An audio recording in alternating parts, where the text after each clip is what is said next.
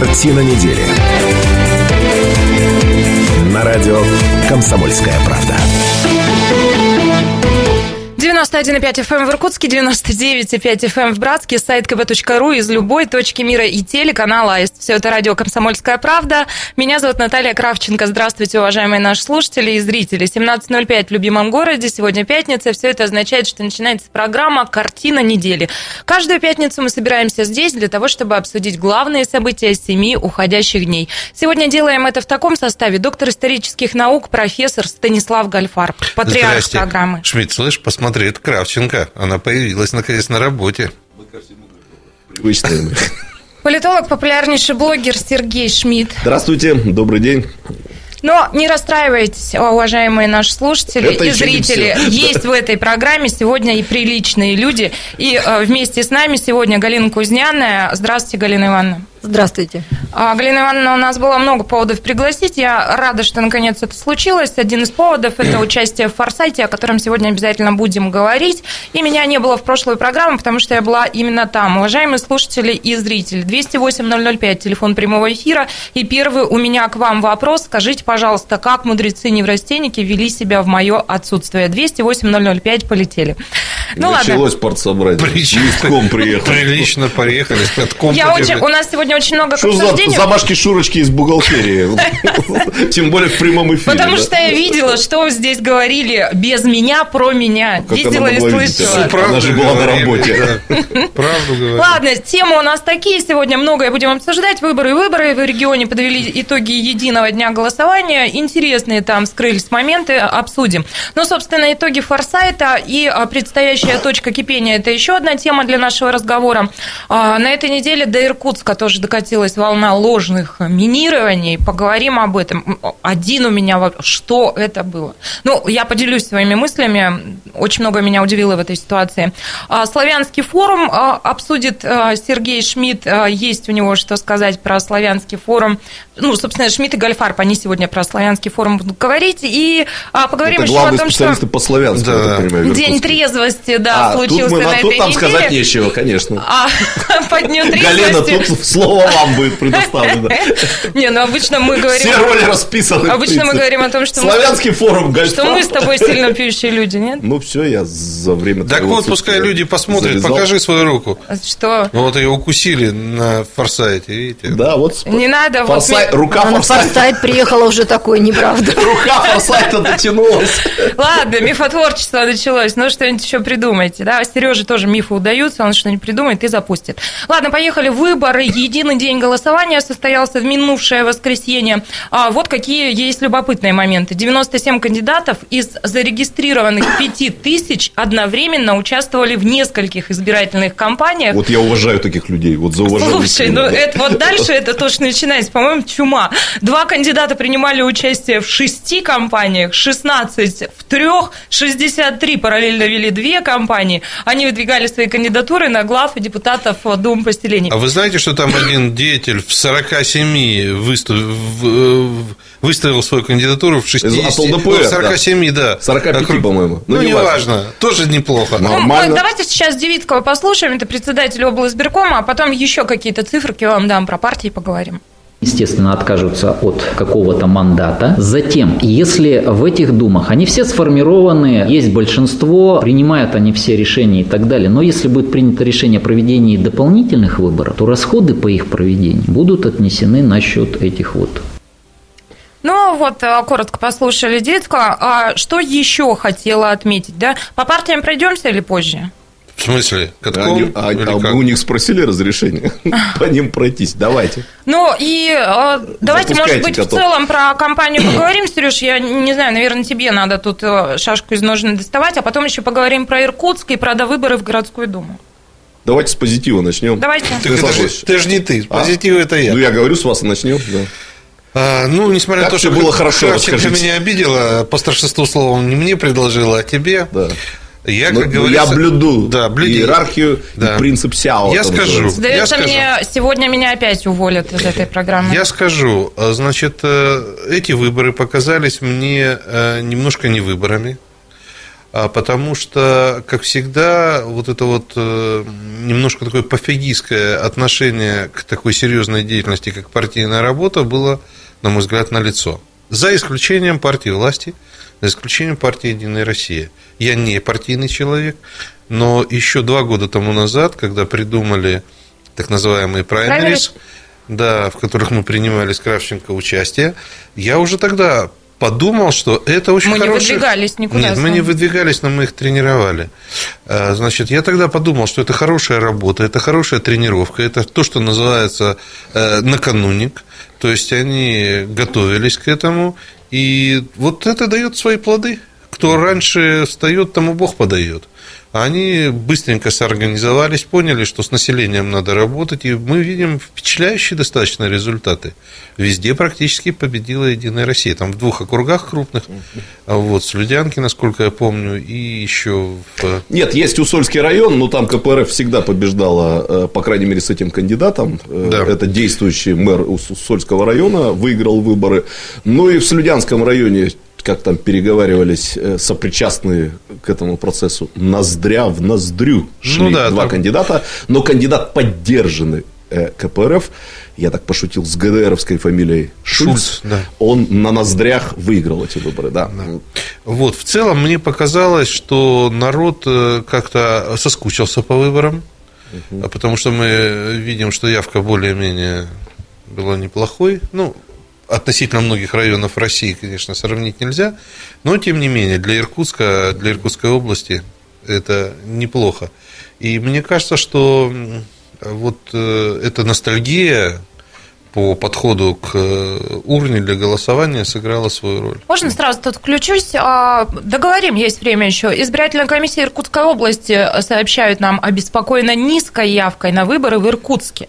На до выборов в городскую думу, 16 округ, как мы помним, проголосовали полторы тысячи человек, а, и Девицкий говорит, что явка составила 10,5%. Ну, можно я сразу отреагирую? Я, да, я просто имел в виду не Иркутск, а в целом Нет, я территорию. понимаю, но коли про явку заговорили, Значит, давайте- 10,5%. Э, Первое, про явку в Иркутской области, да. Э, Я не знаю ни одного эксперта, который бы э, прогнозировал явку больше 25-30%, и она как раз и оказалась 30%. Да. Почему эту явку можно признать хорошей? Дело в том, что сравнивать надо не с австралийскими образцами, где очень высокая явка в Австралии, поскольку там штрафы за неучастие в выборах, да. Вот. А с нами же самими, причем есть такая точка сравнения. 2014 год. В 2014 год тоже единый день голосования, как я понимаю, первый, по-моему, в истории. Э, Дальше э, это выборы, которые не совпадали с крупными выборами, то есть губернаторские Ну да, выборы да, да. 15 думские выборы 16 а здесь вот просто местные выборы. И тогда явка составила 26%, сейчас 30%. Ну, это такой повод для сдержанного оптимизма. Ну, там, сами понимаете, где оптимизм сдержанный, там и не сдержанный. Можно вообще очень радоваться э, тому, что такая высокая явка. Что касается выборов депутатов городской думы, то должен сказать, что вот мы с профессором в 2014 году обсуждали тот же самый вопрос. Низкая, явка на выборах депутатов городской думы в Иркутске. Помните, да? На Аисте, кстати сказать, это происходило. Вот прошло три года, ну, скажем откровенно, тут как бы до выборы в городскую думу. Я не буду от вас скрывать, уважаемые коллеги, что лично я, в общем-то, наверное, больше за возвращение выборов мэра в Иркутске. Но как политологу мне очень интересно посмотреть, что будет представлять собой выборы городской думы, если сохранится вот эта система выборов мэра из депутатов городской думы. Это ж страшно себе представить. Так политологи сейчас руки какая- потирают. Нет, я говорю, какая будет интрига, если люди будут выбирать не просто депутата, да, э, окружного, территориального, а, во-первых, выборщика, а во-вторых, возможно, мэра э, города. Так что вот когда я думаю об этом, об интригах, уж простите мне, я становлюсь как бы менее демократически ориентированным политологом. Еще очень важная черта. э, Я очень внимательно следил за всеми средствами массовой информации, поскольку типография позволяет. Все районки печатаются у И нас. что же выследил профессор Гальфарб, мы обязательно узнаем, но уже через две минуты оставайтесь с нами. Картина недели. На радио «Комсомольская правда».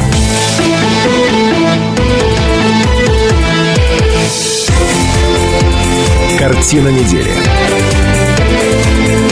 На радио «Комсомольская правда».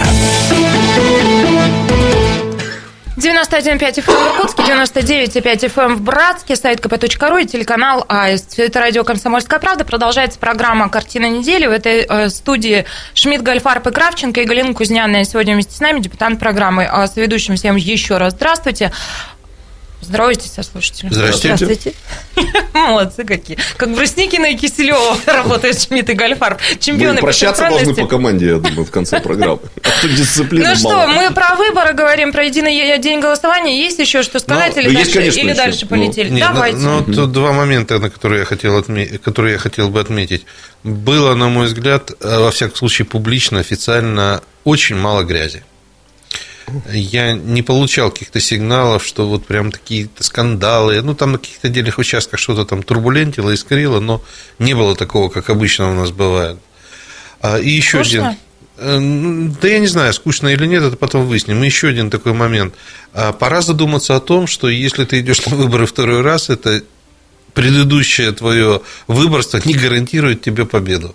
Ну, говорят политологи, 20% уже в кармане лежит по определению у любого действующего начальника. Вот, э, Ну, одни чиновники с семьями Ну да, вот уже, когда да. приходишь, есть такой эффект белого халата. Приходишь даже снять кардиограмму, у тебя на 4 деления давление А, уже ну да. подскакивает, да? Да-да-да. Наверняка есть. Но вот э, А те, там и до белых тапочек недалеко. те... Да. Господи, ты Ну, я шучу.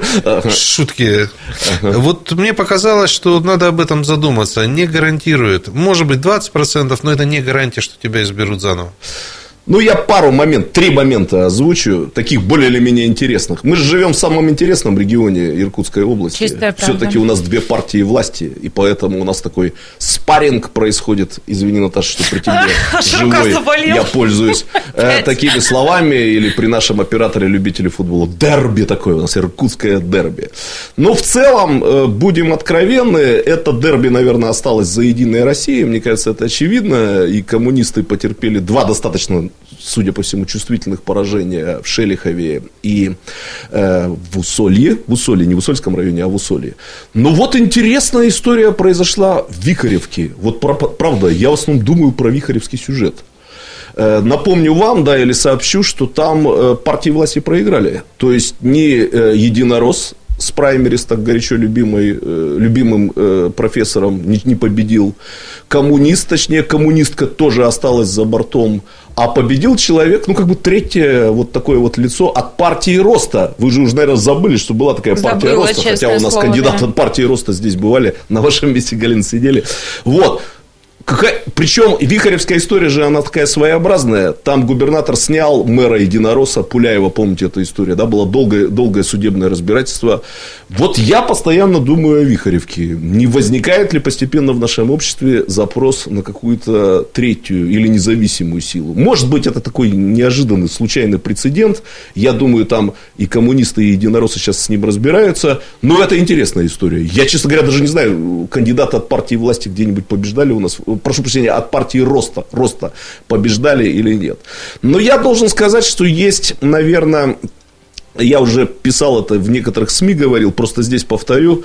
Э, Есть хорошие новости для губернатора Сергея Георгиевича Левченко по итогам этих выборов. Но есть и хорошие Да, новости. э, да? Есть и хорошие новости в таком общероссийском контексте. Были выборы губернаторов в 16 регионах. Во всех 16 регионах победили кандидаты от партии власти. Ну, то есть официально одобренные кандидаты. А это значит, что наш губернатор сохраняет за собой чемпионство, какое он остается единственным в России э, губернатором, который э, на выборах э, победил кандидата от партии власти. То есть вот этот вот статус, титул, я там не знаю, пояс чемпионский, Пояс. он остался за Левченко. Это так, если в общероссийском контексте на это все взглянуть. Галина Ивановна, что-то хотите добавить по выборам? Ну, наверное, если немножко добавлять о выборах, я все-таки так в стороне от этого стояла. Сетование по поводу явки в Иркутской области можно так коррелировать с явкой в Москве. И тогда понятно, что вообще у нас явка-то была очень даже неплохая по сравнению с московской. Я так То есть сказал. профессор прав, да, что соскучился народ. Вот Да и профессор более того, считает, что- в Москве, я хочу напомнить, там 200 оппозиционеров э, на разных уровнях в депутаты Да, прошли. контролируют там некоторые региональные, или, я не знаю, как окружные у них там советы полностью. Ладно, из Москвы возвращаемся в Иркутск, даже не в Иркутск, а на Байкал, на Малое море. С 7 по 11 сентября там проходила а, Форсайт Кэмп. Что такое Форсайт? Это а, технология, да, когда люди со- собираются вместе и по определенной совершенно вот технологии они обсуждают, а, к чему должна прийти область, наш регион, скажем, через 30 лет. Они, а, ну вот а Галина Ивановна сегодня у нас здесь присутствует, она в том числе уверенно заявляла, спроектируем будущее нашего региона. У Форсайта такой был а, слоган. Сейчас обо всем об этом поговорим, чего там они придумывали, как мы с вами через 30 лет жить будем. Но пока микрофон передам руководителю региона Сергею Левченко. Четыре дня, больше 300 молодых людей, которые хотели бы внести свой вклад в то, чтобы создать или сформулировать образ будущего. Это такая большая работа, которая, во-первых, была проведена за последний год со стороны правительства, многих общественных организаций, а с другой стороны, вот такое количество людей, которые потратили свое время, чет- четверо суток, день и ночь, на то, чтобы постараться внести свой вклад, и этот образ будущего сложился у людей. Это, на мой взгляд, первое такое мероприятие за все годы существования, потому что чаще всего были организации, где собраны люди с докладами, когда докладывали о каждом своем направлении, о своих там э, наработках, о своих перспективах, агитировали за это дело. А здесь такой более общий, что ли, подход формирования образа, который всем нам нужен для того, чтобы мы постарались через несколько лет взглянуть. Этого нам сильно не хватает. Ну, как итог работы Форсайта, 29 проектов. Некоторые лишь назовут. Цифровой Байкал – это создание единой базы данных о Байкале и Прибайкале. Регенерация города – это расселение жильцов 335 серии а, и система внедрения искусственного интеллекта в работу медицинских учреждений. Очень Чувствуется, много специалисты по неймингу работали. Не реновация, как у этих москвичей, а регенерация. А, Хотя речь идет об одном и том же. специалист по левую руку от тебя сейчас сидит, поэтому все вопросы О, а, можно браво. и задать. Да. А, главный же вопрос, который остается, и ну, соцсети наводнились фотографиями форсайчиков, да, а, и а, главный вопрос, который у всех возникает, это, собственно, главный же вопрос ведущих нашей программы, он звучит так. И чё? Вот все спрашивают, четыре дня вы провели на Байкале, а, а что будет дальше? Дальше будет точка кипения, но об этом расскажу. Галина Ивановна, пока вам уступаю микрофон. Галина Ивановна, мы так с профессором думаете? не выражаемся. Это выражение Наташи Кравченко и чё? И Ну, Глеба Русина. а? Да. Если говорить о том, Как что- вам вообще сама технология Форсайт, да, вы знаете, погрузились? э, технология, скажем так, соковыжимающая, потому что отработав 4 дня, э, ну, Сергей Георгиевич сказал, что люди потратили свое время. Я могу сказать, что люди потратили еще и свои деньги, потому что большая часть участников просто заплатила за участие именно в этом мероприятии, прям реально. Ну да, участие было платным, если Да. это не эксперт Это было специально сделано для того, чтобы отсечь любопытствующих, тех, кто приедут сделать бла-бла-бла и уедут ни с чем. Поэтому люди, которые реально остались после двух дней, потому что были те, кто избежали, не будем называть поименно, э, они рождали проекты. Причем проекты э, сначала появились на так называемых картах будущего в каждой группе в отдельности. И вот на этой карте будущего в группе люди, которые сидели и участвовали в обсуждении, должны были сделать ставку. Знаете, как в казино. Я делаю ставку. Столько-то лет своей жизни я готов потратить на такой-то, такой-то проект. То есть тот проект, который родился в группе. И вот у нас, например, группа была «Среда обитания», у нас родилось фактически проектов много, но когда дело дошло до голосования, э, проектов осталось только три. 29 человек, ну, двоих убираем, это модератор и сборщик. 27 человек голосовали. Проект «Регенерация города», вернее, регенерация, ну да, города, и регенерация города набрал, например, 11 голосов. То есть человек выходил, приклеивал листочек, он писал свою фамилию и говорил, я готов потратить 5 лет своей жизни на, э, на восстановление чего-то там или создание чего-то там, потому что основная технология, она именно на то была направлена. То есть есть продолженное настоящее, то, в котором мы живем, и оно нам нравится, допустим, и мы продолжаем его строить, либо мы говорим, мы хотим сформировать желаемое будущее, и мы тогда говорим, мы его строим, это будущее. Так вот, по поводу э, темы, как какая, сука, выжималка был Форсайт. Ну, Наташ, вы были там, вы видели на конечную презентацию? Семь подъем, отбой в час. Нет, Наташ, не На всех час. фотографиях она радостная, с мужиками, с развивающимися волосами. Так она же там была с- наблюдателем. Вон у нее рука откушена. Она была там наблюдателем, ей было немножко полегче. Некоторые совещания у нас заканчивались в третьем часу ночи. Ну, именно у руководителей группы, модераторов.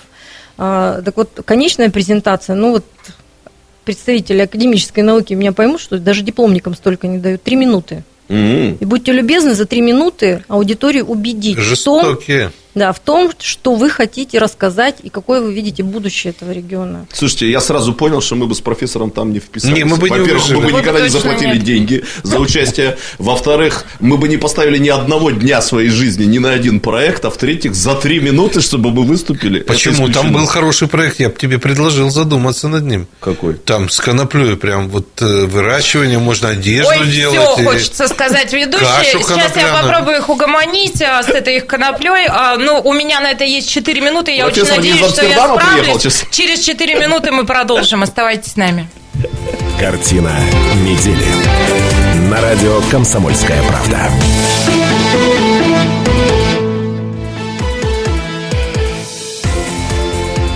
Картина недели.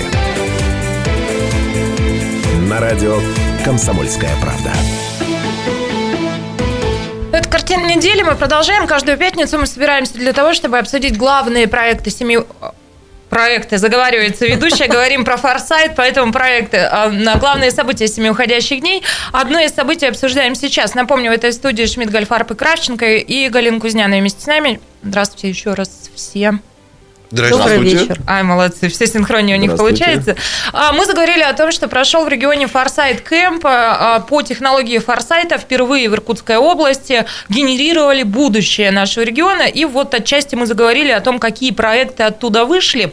А, За эфиром я расспрашивала Галину Ивановну, она руководила одной из групп «Среда обитания». А Не умрет ли вот тот проект, с которым они пришли на Фор- Форсайт, прокачали там его и вышли. А, И, ну, ну, с горящими глазами Галина А можно я один вопрос говорит задам? мне, что точно все это будет продолжено. У меня есть скепсис, сейчас продолжим. Давай, Сереж. Нет, вопрос вот всех интересует, но об этом никто не спрашивал и об этом не писали. Форсайт проходил с 7 по 11 сентября. Десятое. А? По По 10. десятое. По 10. А как участники Форсайта в выборах принимали участие или нет, как избиратели? Да, нам привозили урну. Не, ну правда, серьезно. Шмидта срезали. Я могу сказать, что это было наглядно видно на команде из Бурятии. А, уехали. Их, их, их часть не пустили на форсайт. А, понятно, понятно, понятно. Они приехали в урезанном составе. Это к вопросу о явке, Станислав Иосифович. Да, технология. Давайте, давайте продолжим. Э, э, Просто если... Профессор, давайте э, темп держать. Да мы, я не знаю, ты хотела продолжить или... Да, давайте вопросы. У меня есть вопросы. Тогда, тогда я хочу сказать следующую вещь. Уважаемые иркутяне, все, кто нас слышат, не рассматривайте это мероприятие как простое времяпровождение, что собрались люди, которым нечего делать, и они о чем-то там болтали или говорили, а потом счастливо разъехались. Вот человек ничего лучше не придумал, как агро. Это такая древнегреческая площадь, на которой люди собирались, чтобы поговорить. Потом это было и в Риме, и революция 17 года, столетие, которое мы сейчас будем отмечать, она тоже революция Лучше не площадей. придумано, все верно. Но- И понимаете, людям нужно говорить. Умные люди собираются для того, чтобы поговорить. Мы сейчас вот за кадром говорили о том, что ни одно великое э, свершение в мире не создавалось так. Вот все собрались умные и сказали, давайте-ка это, что такого сделаем. Э, Я тут приводил пример Циолковского учителя, который решил, что вот надо летать. И в итоге космонавтика родилась. Ну и так далее. Поэтому то, что на Байкале собрались не глупые, продвинутые, каждый по, сам по себе личность люди, это очень здорово. Я думаю, во-первых, Байкал подзарядили, во-вторых, от Байкала подзарядились, и в-третьих, оттуда шла только полезная информация. Можно к полезному перейду уже, наконец? Да, один из проектов... Что, значит, профессор? что значит наконец? В микрофон, пожалуйста, говорите, и темп хороший надо держать по дистанции, то есть вот так же плотно работать, как участники форсайта.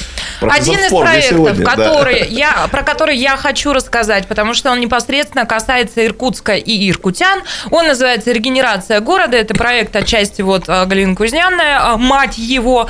А, И он заключается в том, что дома 335 серии, они строились с нарушением технологий, и, в общем, износ их уже таков, что все это угрожает а, нашей с вами жизни. А, И, ну, собственно, давайте вам передам микрофон. Если можно, коротко вот о сути этого проекта, а дальше я еще позадаю вопросы. Ну, честно говоря, страшно говорить коротко о сути этого проекта. ну, что, понимаю. Сожалею. Во-первых, не только 335 серия, а вообще, в принципе, э, дома, построенные в 50-е, 60-е, как выясняется, до середины 70-х годов. Мы живем с вами в сейсмичном регионе. Кстати, когда проходил форсайт, там слегка тряхануло. В Хужире было 5 баллов. Мы это уже благодаря средствам коммуникации узна- Кравченко оказалась около Иркутска, наверное, в этот момент. узнали. Нет, я нырял. А, Речь о том, глав регионов в Бурятии трясло, я чувствую. мы свой э, проект специально назвали «Регенерация», потому что у нас нет ни возможности, ни финансов, никаких других э, э, проводить его по схеме Москвы.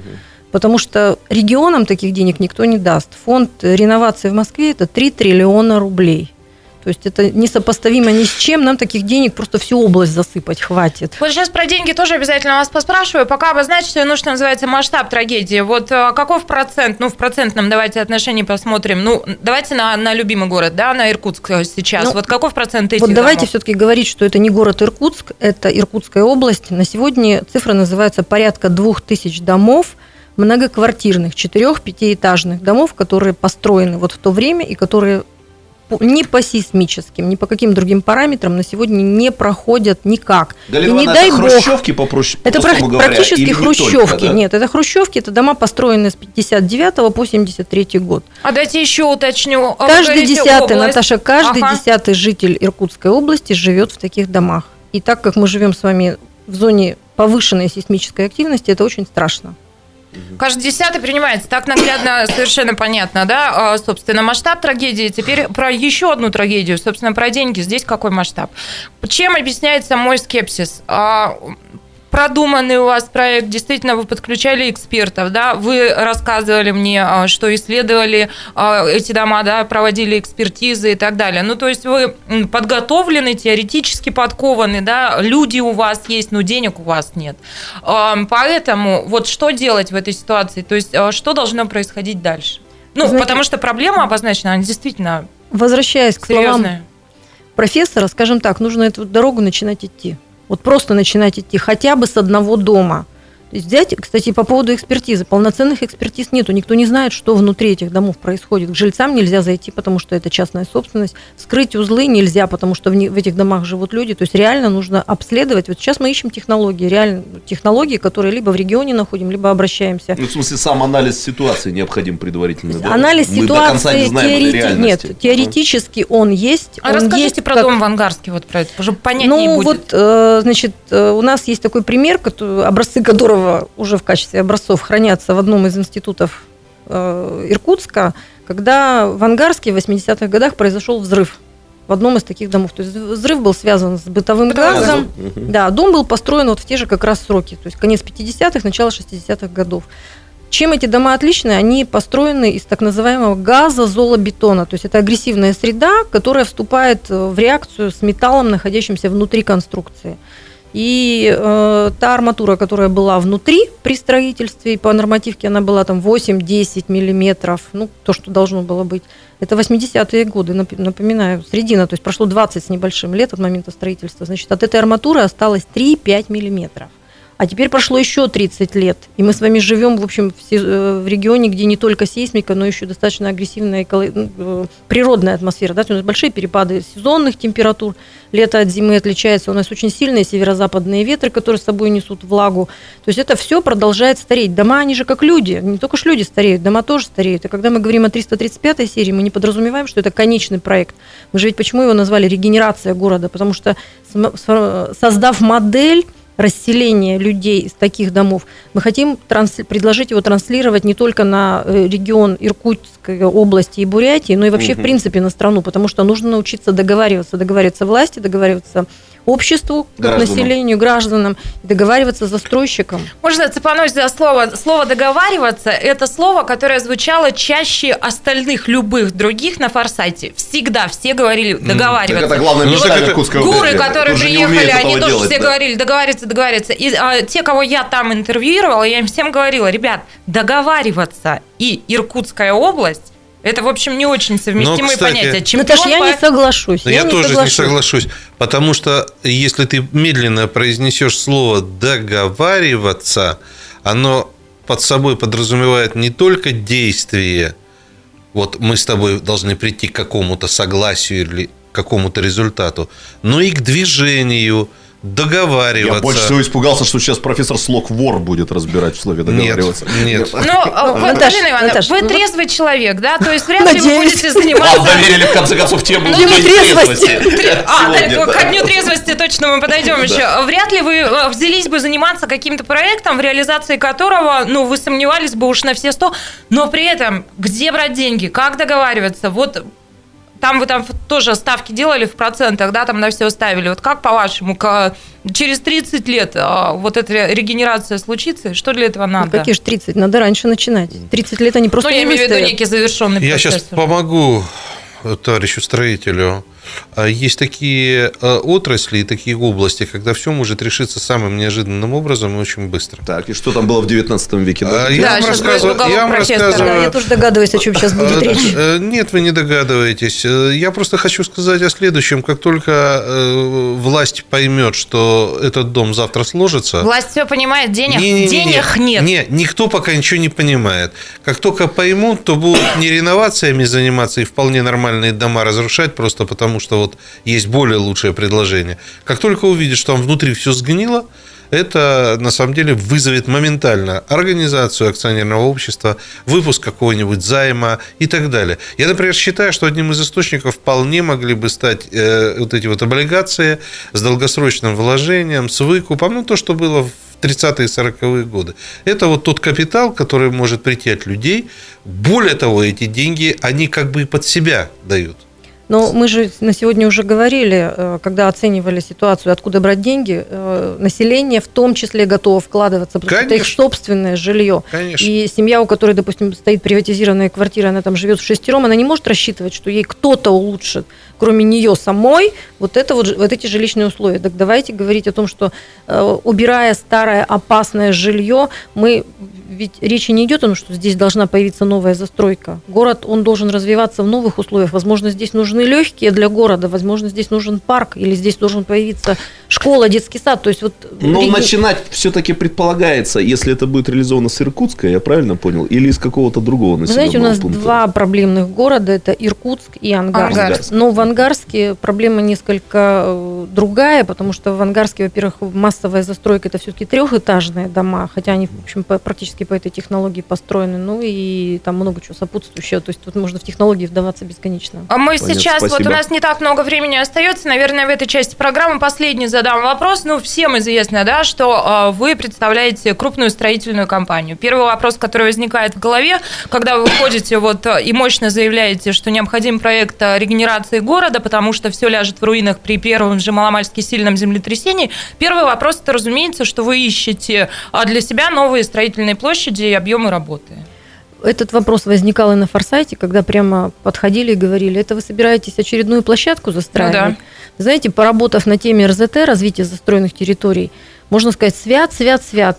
Мы двухэтажки деревянные расселяем, не соврать бы там четвертый или пятый год. А вы хотите, чтобы мы расселяли пятиэтажные дома? Ну, Наташа, мы же говорили, мы и, с- и люди... и слава богу, что этим строители озабочены, а не медики или Тем представители более опыт Москвы-то что-то тяжело дается, да? мясокомбината. Вот э, просто на... Почему профессор заговорил про медиков и представителей мясокомбината, мы узнаем через 20 минут. Сейчас у нас большая перемена, мы выходим из эфира, а возвращаемся в него в 18.05, а к зрителям Аиста придем в 18.15, а не новости посмотрим. Картина недели. На радио «Комсомольская правда».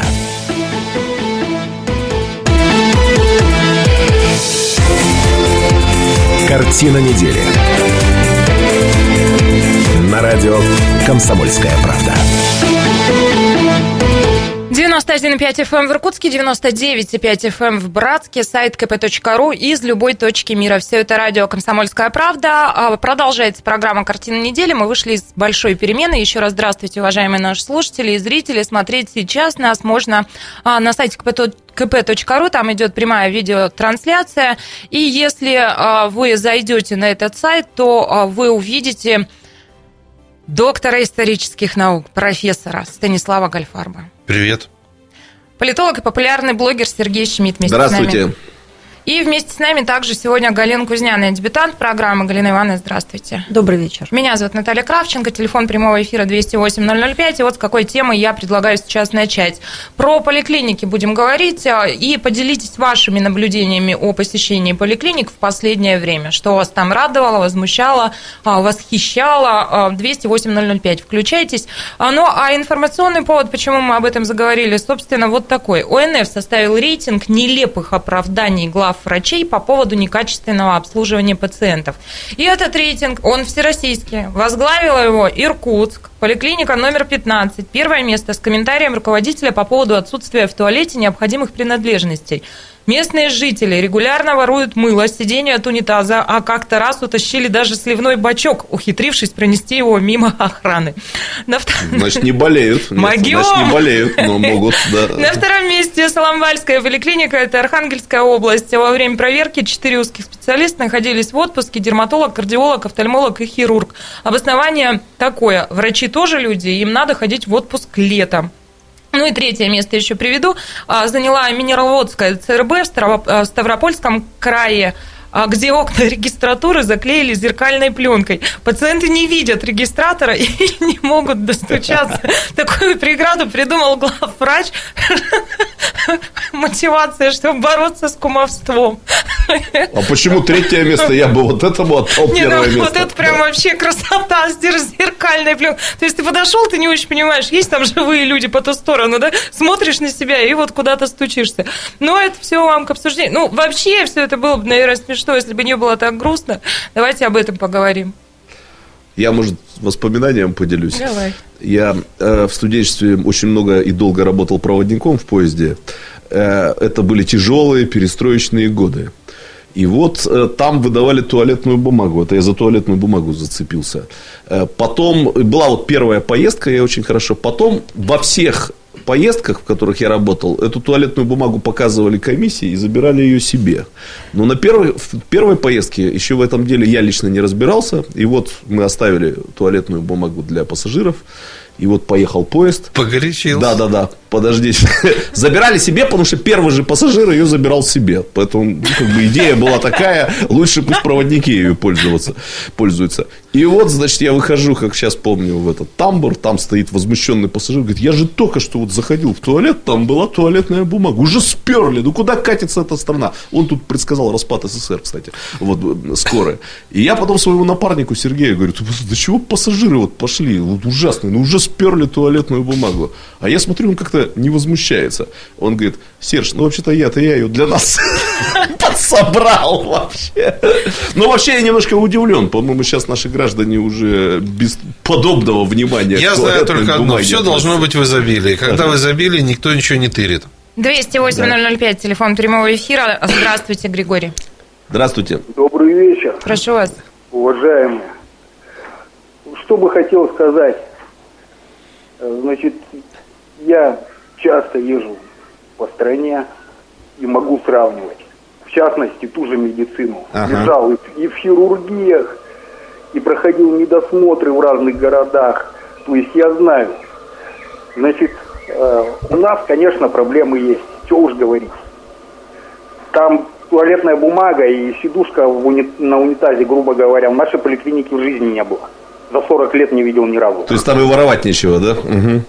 Да. Угу. Значит, э, но, скажем, если, например, хирург работает на перевязке и на приемах, у него по расписанию стоит, например, до 4. Он принимает до последнего посетителя, даже если это будет в 7 часов. Угу. В любом случае.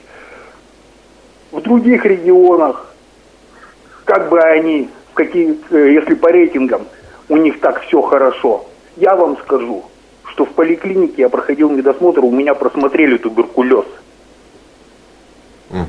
То есть я Не выявили. год- то есть, как по, по правилам, через год я снова прохожу, просто уже в другой поликлинике, там же, в том же регионе, но не в Иркутской области. Мне говорят, батенька, так у вас же туберкулез. Вы где сдавали последний раз? Я говорю, год назад, вот там-то. Несите снимки. Я приношу оттуда снимки, они говорят, да здесь же уже вот видно, что у вас был.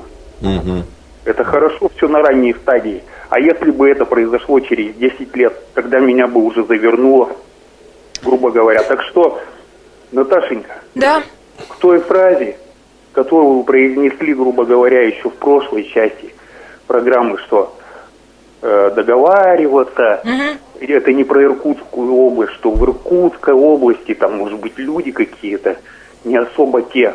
Я вам скажу, что я как человек, который может действительно сравнивать разные регионы и города, я скажу, что у нас в области, и в частности в Иркутске, во многих вопросах все намного лучше. Григорий, спасибо огромное вам за ваш оптимизм. Спасибо. Скажите, пожалуйста, а можно я вас обниму через эфир?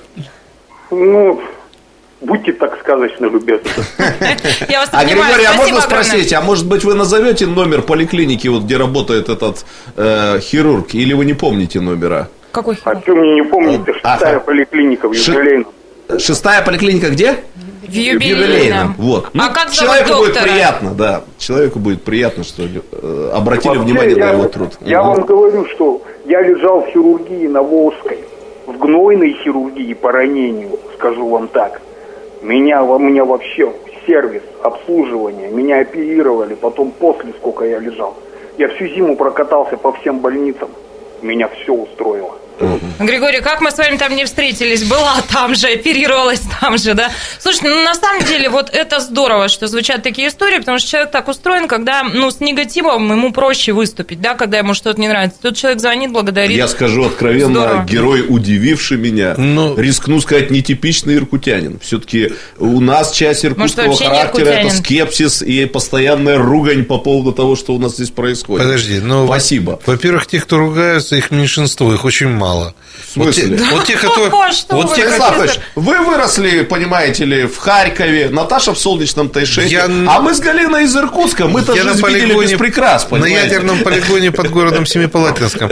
Я к тому, что э, вот это вот э, мнение, что мы все время между собой ругаемся, это, на мой Мы все взгляд, время между иллюзия. собой ругаемся, а еще мы нытики. Да, иркутский характер. Ну, конечно, с твоей рукой можно сейчас что угодно заявлять, что мы нытики. Еще мы поперечные, протестные. Вот мужик сказал Станислав правду вам. Ну, иркутяне не оптимисты. Но даже вот в том, что говорил Григорий, все равно это чувствуется. У нас не так все плохо, как в других регионах. Да? Вот. Иркутяне скептики, реалисты, если угодно. Но оптимизм это не наша черта. Не. Это Не наш так характер, плохо, да. как есть на самом деле. Да, да, да, да, да. Вот. Ну, чуть еще есть время, новую тему не хочу начинать. Давайте Про продолжим. туалетную бумагу? Поликли- Да, про, про медицину мы сейчас говорим, Ну, про давайте я тогда немножко Давай, Я про боюсь медицину. сглазить. Вот, коллеги, поймите меня правильно, я действительно давно не был в поликлиниках, я просто боюсь сглазить. Вдруг я сейчас начну рассказывать о Вот каком-то своем Я опыте. и не в поликлинике была, я точно так же редко там оказываюсь. Постучите по столу. Тук-тук-тук, А, да, кстати. все дружно. Да. А, в июле мне пришлось с внучкой оказаться в травмпункте. Внучка маленькая, трех лет нет. Мы оказались там в районе 10 часов вечера. Вы знаете, там звезды героев нужно давать тем, кто там работает.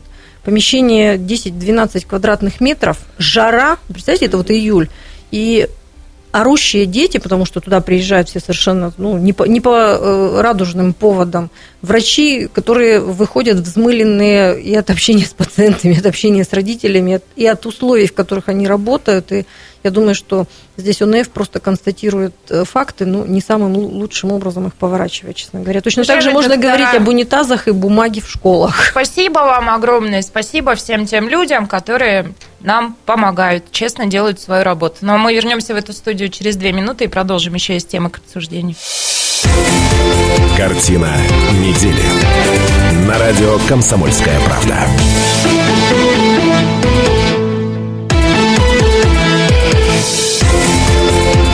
Картина недели. На радио «Комсомольская правда». Картина недели на радио «Комсомольская правда» продолжается. Меня зовут Наталья Кравченко. В этой студии по пятницам мы обсуждаем главные события семи уходящих дней. Сегодня в таком составе Шмидт, Гольфарб и Кравченко. И вместе с нами депутат программы Галина Кузняная.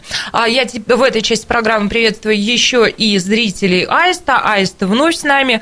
А, присоединяйтесь к обсуждению вот какой темы. Сейчас будем говорить про ложное минирование, которые на этой неделе происходили в нашем городе. Не один десяток вот звонков поступило в разные организации. У меня... Вам не звонили, кстати, Сразу вопрос. В «Комсомольскую правду» не звонили. Не Я уважают, сейчас обращаюсь ну, к очевидцам, что ли. Может быть, вы попали в, в эвакуацию. Позвоните, расскажите, поделитесь своими эмоциями, как это все было. А, и второй вопрос у меня ко всем слушателям и зрителям. Как, по-вашему, что необходимо делать, какие меры предпринять для того, чтобы подобное не повторилось. Но с предыстории начну, начиная с 10 сентября, с 11 сентября в стране а, многие города попали под эту волну, а, начиная вот, ну и соседи Красноярск, Ставрополь, Уфа, Пермь, Владивосток, Челябинск, Екатеринбург, потом Питер, Москва, а, Улан-Удэ, Хабаровск, туда дальше пошла эта волна, докатилась до нас 13 сентября. У нас эвакуировали посетителей торговых центров Ручей, Европарк, Джеммол, Мегахом, авиационный техникум, техникум транспорта строительства, здание пенсионного фонда, несколько школ, Свердловский районный суд. А, ну, давайте, наверное, сейчас послушаем Лилю, школьницу. Вот э, с уроков пришлось ребятишкам выходить.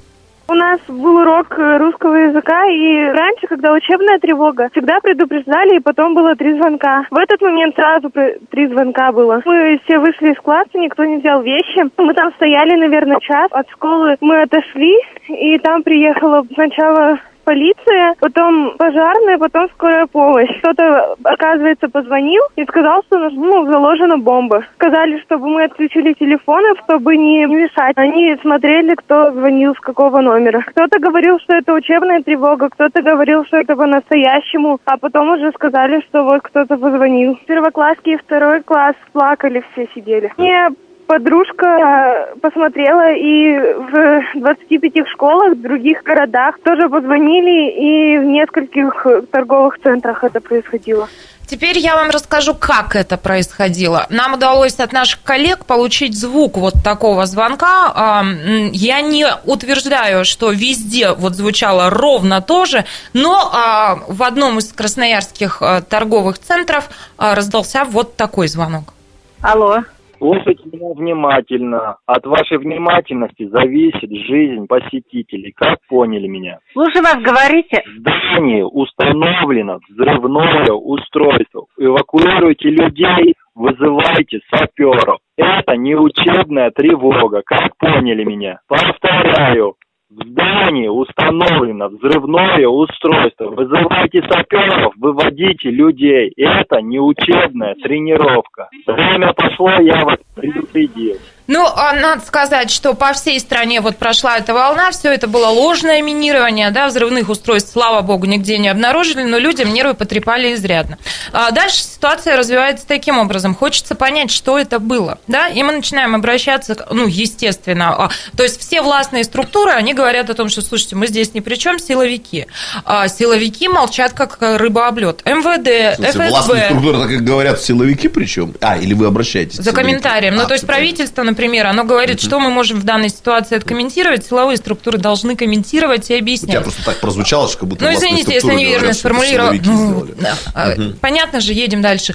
А, и а, мы сидим в информационном совершенно вакууме и совершенно вообще не понимаем, что происходит. Более того, мы обращаемся к нашим московским коллегам и говорим, друзья, а, ну, может быть, в Москве как-то комментируют, да, ну, невозможно молчать в государстве, где три дня вот ничего, тишина.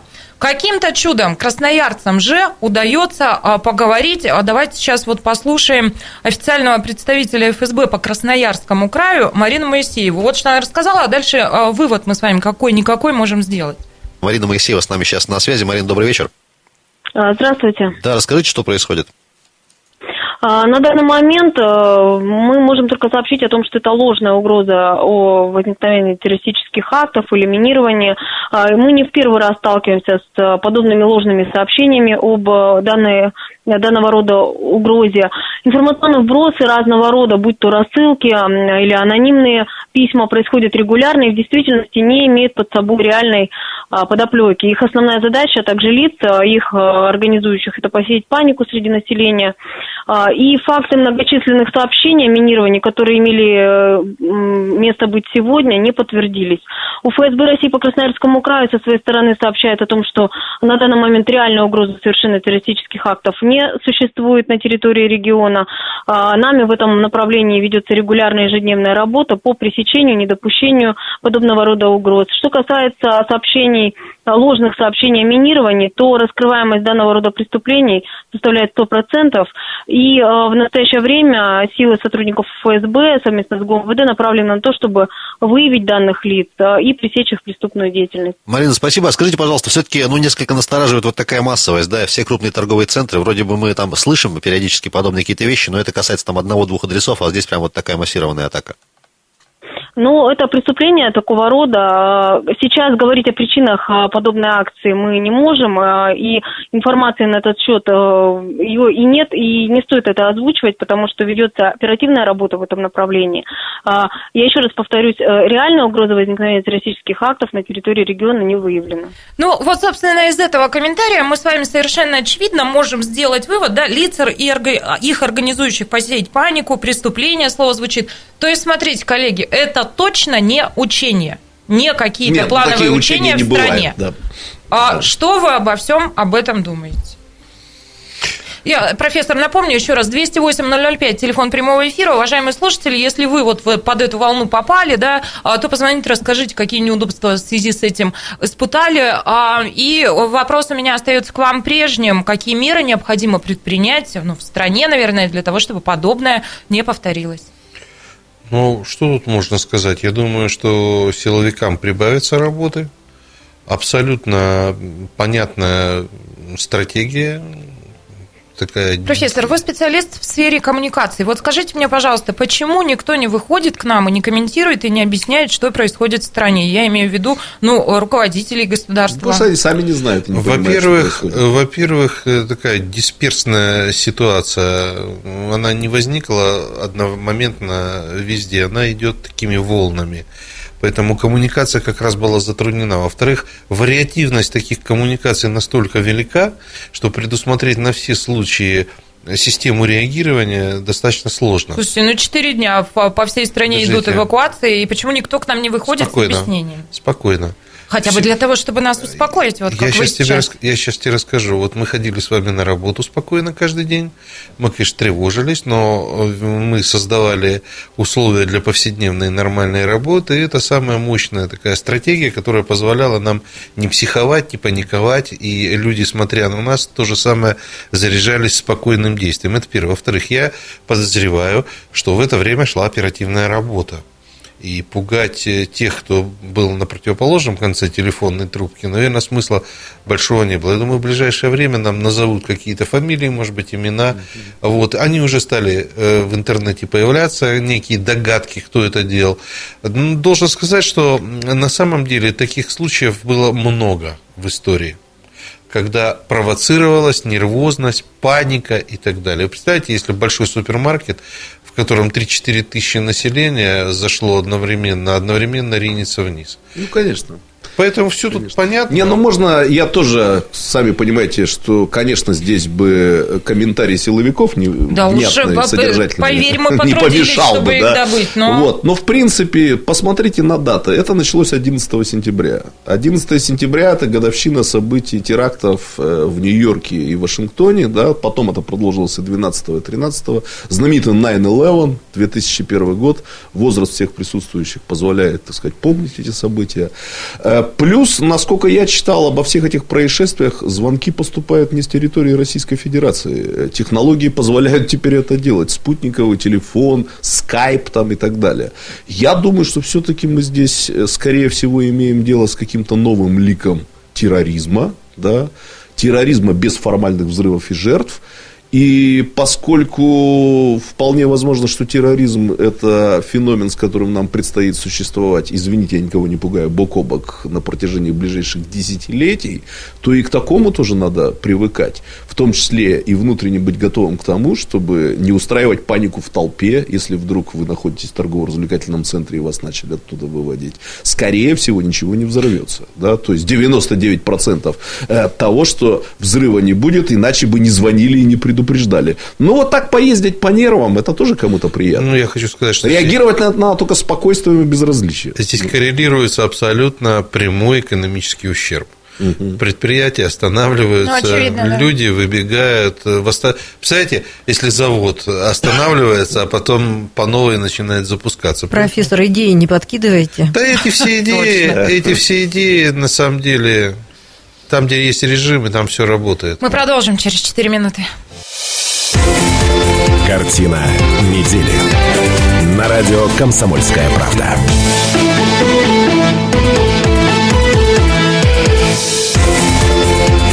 Картина недели. На радио «Комсомольская правда». 91,5 FM в Иркутске, 99,5 FM в Братске, сайт kp.ru из любой точки мира и телеканал Аист. Все это радио «Комсомольская правда», все это программа «Картина недели». Мы продолжаем. Меня зовут Наталья Кравченко, мои соведущие Станислав Гальфарб, Сергей Шмидт и Галина Кузняная. А, ну, продолжим, наверное, немного еще мы поговорим о том, что вот волна ложных минирований накрыла страну на этой неделе. Иркутск оказался в списке тех городов, которые тоже под всю эту историю подпали. Мы уже говорили о том, что силовые ведомства никак все это не комментируют. А за эфиром профессор высказал высказывал разные конспирологические версии, но я бы предложила ему в эфире этого Опытный не делать. конспиролог. Да. Конечно, уж в этом-то мы поднаторели, чего уж. Ну, ну а сейчас передам микрофон Не первый год управляет Вселенной. Но... Мы обратились а, к Николаю Николаевичу Китаеву с просьбой поразмышлять, что это все-таки такое могло бы, бы могло быть, да, как-то объяснить. А, ну, давайте заслуженного юриста страны послушаем.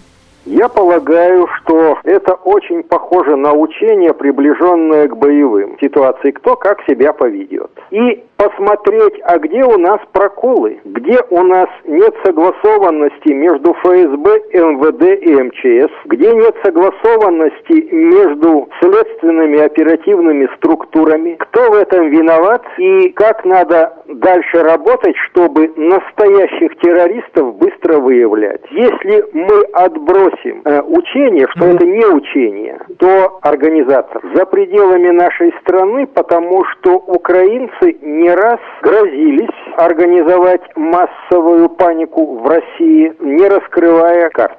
У нас живут миллионы украинцев в России. Сейчас возобновлены по украинцам структуры, работающие в госбезопасности. И это действительно серьезно.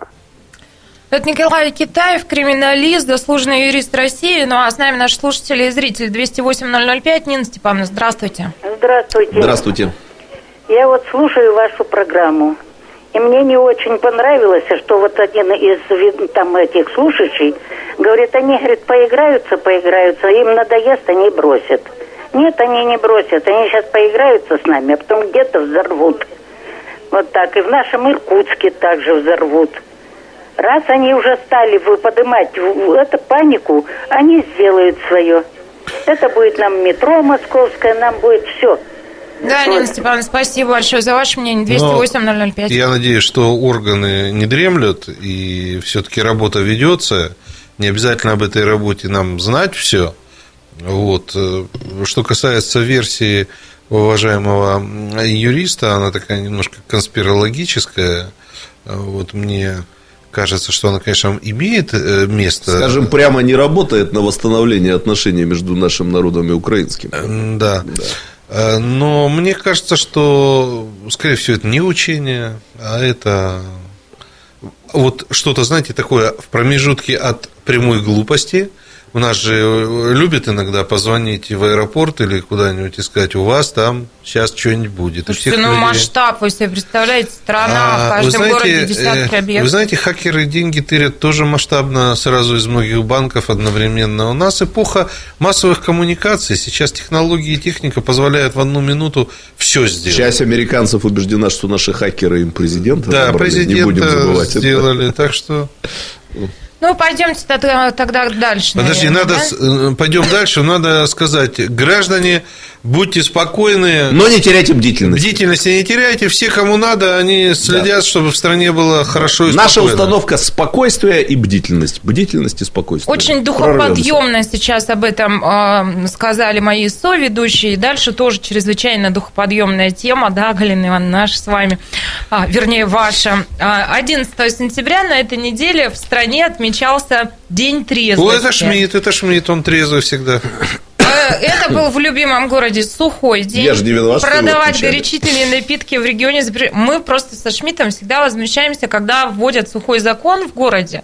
Ну, например, когда это там 1 сентября происходит, да? У детей праздник, детям и так, и так нельзя продавать алкоголь. Чего вводить этот сухой закон? Сережа, на нашей улице теперь вообще вот черный день, а, потому что плюс один сухой день у нас появился, да? А, Да штраф- ежегодным, что ли, сделают? Да, возможно. Надо закупаться ну, и уже сейчас, а, на проверяли, наши, 11 наши журналисты сентября. проверяли, можно ли купить в этот день алкоголь. Нет, это не мы со Шмидтом, но, в общем, сделали проверку. Крупные торговые сети и супермаркеты действительно перестраховались, там алкоголь в этот день не продавали. Но, а, как известно, кто ищет, тот всегда найдет, поэтому журналисты, в общем, смогли а, обнаружить торговые точки, где все-таки это все продавали. Но дальше давайте мы а, вот о чем с вами поговорим. Дальше я а, обращаюсь к нашим коллегам из Вестей. Так вот, они утверждают, что Иркутская область третья в стране по количеству алкоголиков. Мгм. Я не знаю, что это за рейтинг. Я поискала рейтинг, Может, который... служба вестей третья в стране, среди служб вестей? Честно, не знаю, на что... Может, это было после юбилея вести им 15 лет? Тоже что какое-то совпадение странное, да? А, Я поискала какие-то рейтинги, вот нашла только на проект а, «Трезвая Россия», вот они делали тоже рейтинг алкоголизации регионов, я посмотрела. А, Самый пьющий регион, самый не пьющий регион – это Чеченская республика, что понятно и объяснимо, это известный факт. А Там дальше алкоголь продают, по-моему, с 8 до 10 утра. Ингушетия, в Дагестан, тоже все понятно. Да. Удивила Москва на четвертом месте, Санкт-Петербург на пятом. С ними-то что не так? Мгм. Ну, остается их только пожалеть. А, и о, Иркутская область, она в этом рейтинге находится на 47-м месте. Из достойном 80. 47-м Ну, в месте. общем, да, это где-то середина. Это в честь конференции 47 года нас туда поставили. Наверное. Ну вот, давайте об этом Годовщину, которой мы. Поразмышляем. А, И, честно сказать, я удивлена. Вот дают как раз информацию о том, что спиваются все более молодые люди. Куда ни плюнь, везде зожники, все на каком-то правильном питании. Даже профессор бегает по утрам по дорожке и Ну. придерживается диеты. Ну, да, подумаешь, где где а- кто спивается, а Архимед в бочке сидел. Ну, Ну, я я, подожди. не при нас с профессором будет сказано, видел этот рейтинг, там самый пьющий регион это еврейская автономная область. Если Во, Это память так, не не изменяет. не. Они уступили только немцам. э, 84 место, вот я тут вижу. Не, ну потому немецкие, Магадан, это все да. такие, знаешь, холодные края, там люди греются. Вот. Можем Нет, ну, мне кажется, что, может, вот слушатели, которые, если он нас слушает, который бывает в разных регионах, интересно, он подтвердит это Григорий. мое наблюдение или нет, да, Григорий. У нас пьют прилично, чего ж там греха таить. Но нас нет ощущения, что прямо у нас самый запойный Я тебя регион сейчас России. перебью, а Ага. потом мы договорим. У нас действительно пьют прилично, и далее я вам дам а, одно из подтверждений тому. А, Очень популярная группа Би-2 Я думал, выпускает... прямо сейчас. Ну, ага. И немедленно выпила, да, Да, да, ведущая? да. Популярная группа Би-2 выпускает свою новую песню, и фрагмент этой песни а, мы сейчас с вами послушаем, прошу. Пускай круто меня заносит душа чудо сейчас просит, чтобы Иркутске, чтоб на риске какой русский не пьет виски.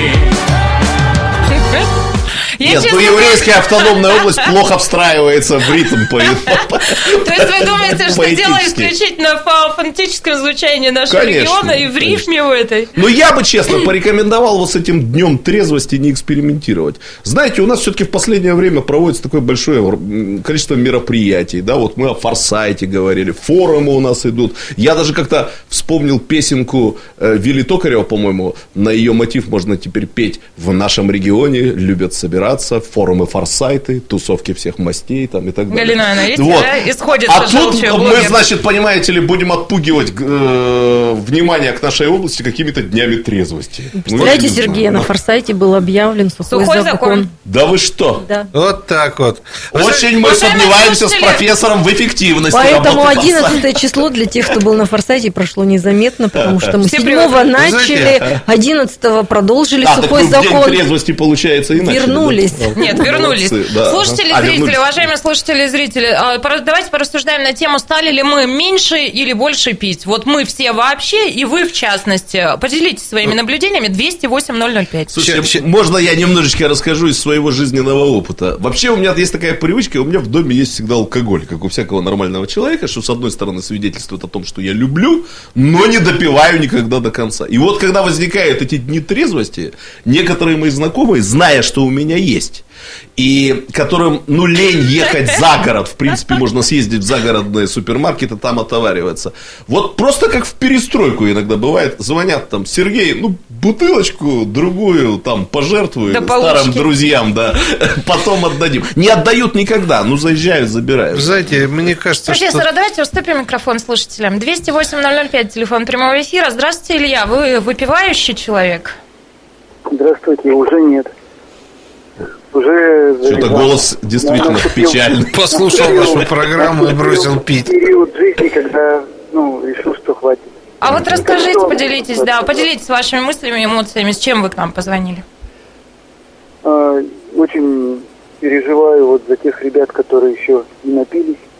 Ну, думаю, что рано или поздно все напьются, и это. А какие вот у вас впечатления? Меня, вот- Ага. меня больше всего возмущает, знаете, в нашей стране вот эти запреты, хотя я сам не пьющий, но я не понимаю Правильно. их. Как можно запрещать, если человек хочет? Он все равно найдет. И как бы И история с боярышником тоже памятна нам еще, да, по-прежнему? я думаю, что боярышник выбирают специально обученные ребята, поэтому как бы, ну, даже не могу сказать такого, что вот, ну, кому-то не нужно этого. Илья, как по вашим ощущениям, вот в целом, в общем, в целом, в общем, если посмотреть на всех на нас, меньше мы стали пить или больше? На вас-то посмотришь. Я думаю, что молодежь стала пить больше, старики стали меньше. И это все вот не, не от того, что там Путин ну, раз- или правительство открывает или закрывает эти виноводочные, а просто, ну, кто-то подрастает, у кого-то планы меняются, и все. Илья, спасибо вам огромное за ваше мнение, 208-005. Как, ну, я Ну, говорю, все, слушайте, кого ну не я пьют, как все зушники, все с картами фитнес-клубы. Слушайте, все- ну, вот мне кажется, вы сейчас просто раздуваете из мухи слона. Не раздаваем, пытаемся Не, понять. а, вот я вам сейчас расскажу, но вы вряд ли поймете, потому что у вас Книжек не читаем. Мы целеустановка... книжек не читаем, Да. а еще вы, кстати, сегодня про 19 век ни разу не сказали, профессор. А я Ну, вам сейчас расскажу Где про- рубрика? А помню, еще случай был в 19 Да, а я вам сейчас веке. расскажу про 19 век. Кстати, Разбудили было лихо. такое понятие раздробленная продажа вина. Это розница. Вот. И были законы, по которым ты имел право, там, условно говоря, в этом э, питейном заведении продавать только это, это и это. На самом деле, все, что происходит, это не придумано, это уже когда-то было. Теперь, что касается этих дней трезвости. Ну, мы же делаем дни праздников, мы делаем день велосипедиста и так далее. Ну, день трезвости. Ну, и хорошо. Кто хочет, пьет. Сказал профессор Гальфарб, у которого, вы не представляете, какой там гигантский Да. стеллаж с самодельными разными наливочками. И, и Да. пофиг ему, простите, все эти Пофиг. дни трезвости и запреты. Там припрятано на годы вперед. Ну и на сегодняшний Сам вечер себе хозяин. пятницы, конечно. Сам себе вечером трезвенник. вас пятница, дорогие. Проведите его тепло и радостно. Хороших выходных. До свидания. Картина недели. На радио «Комсомольская правда».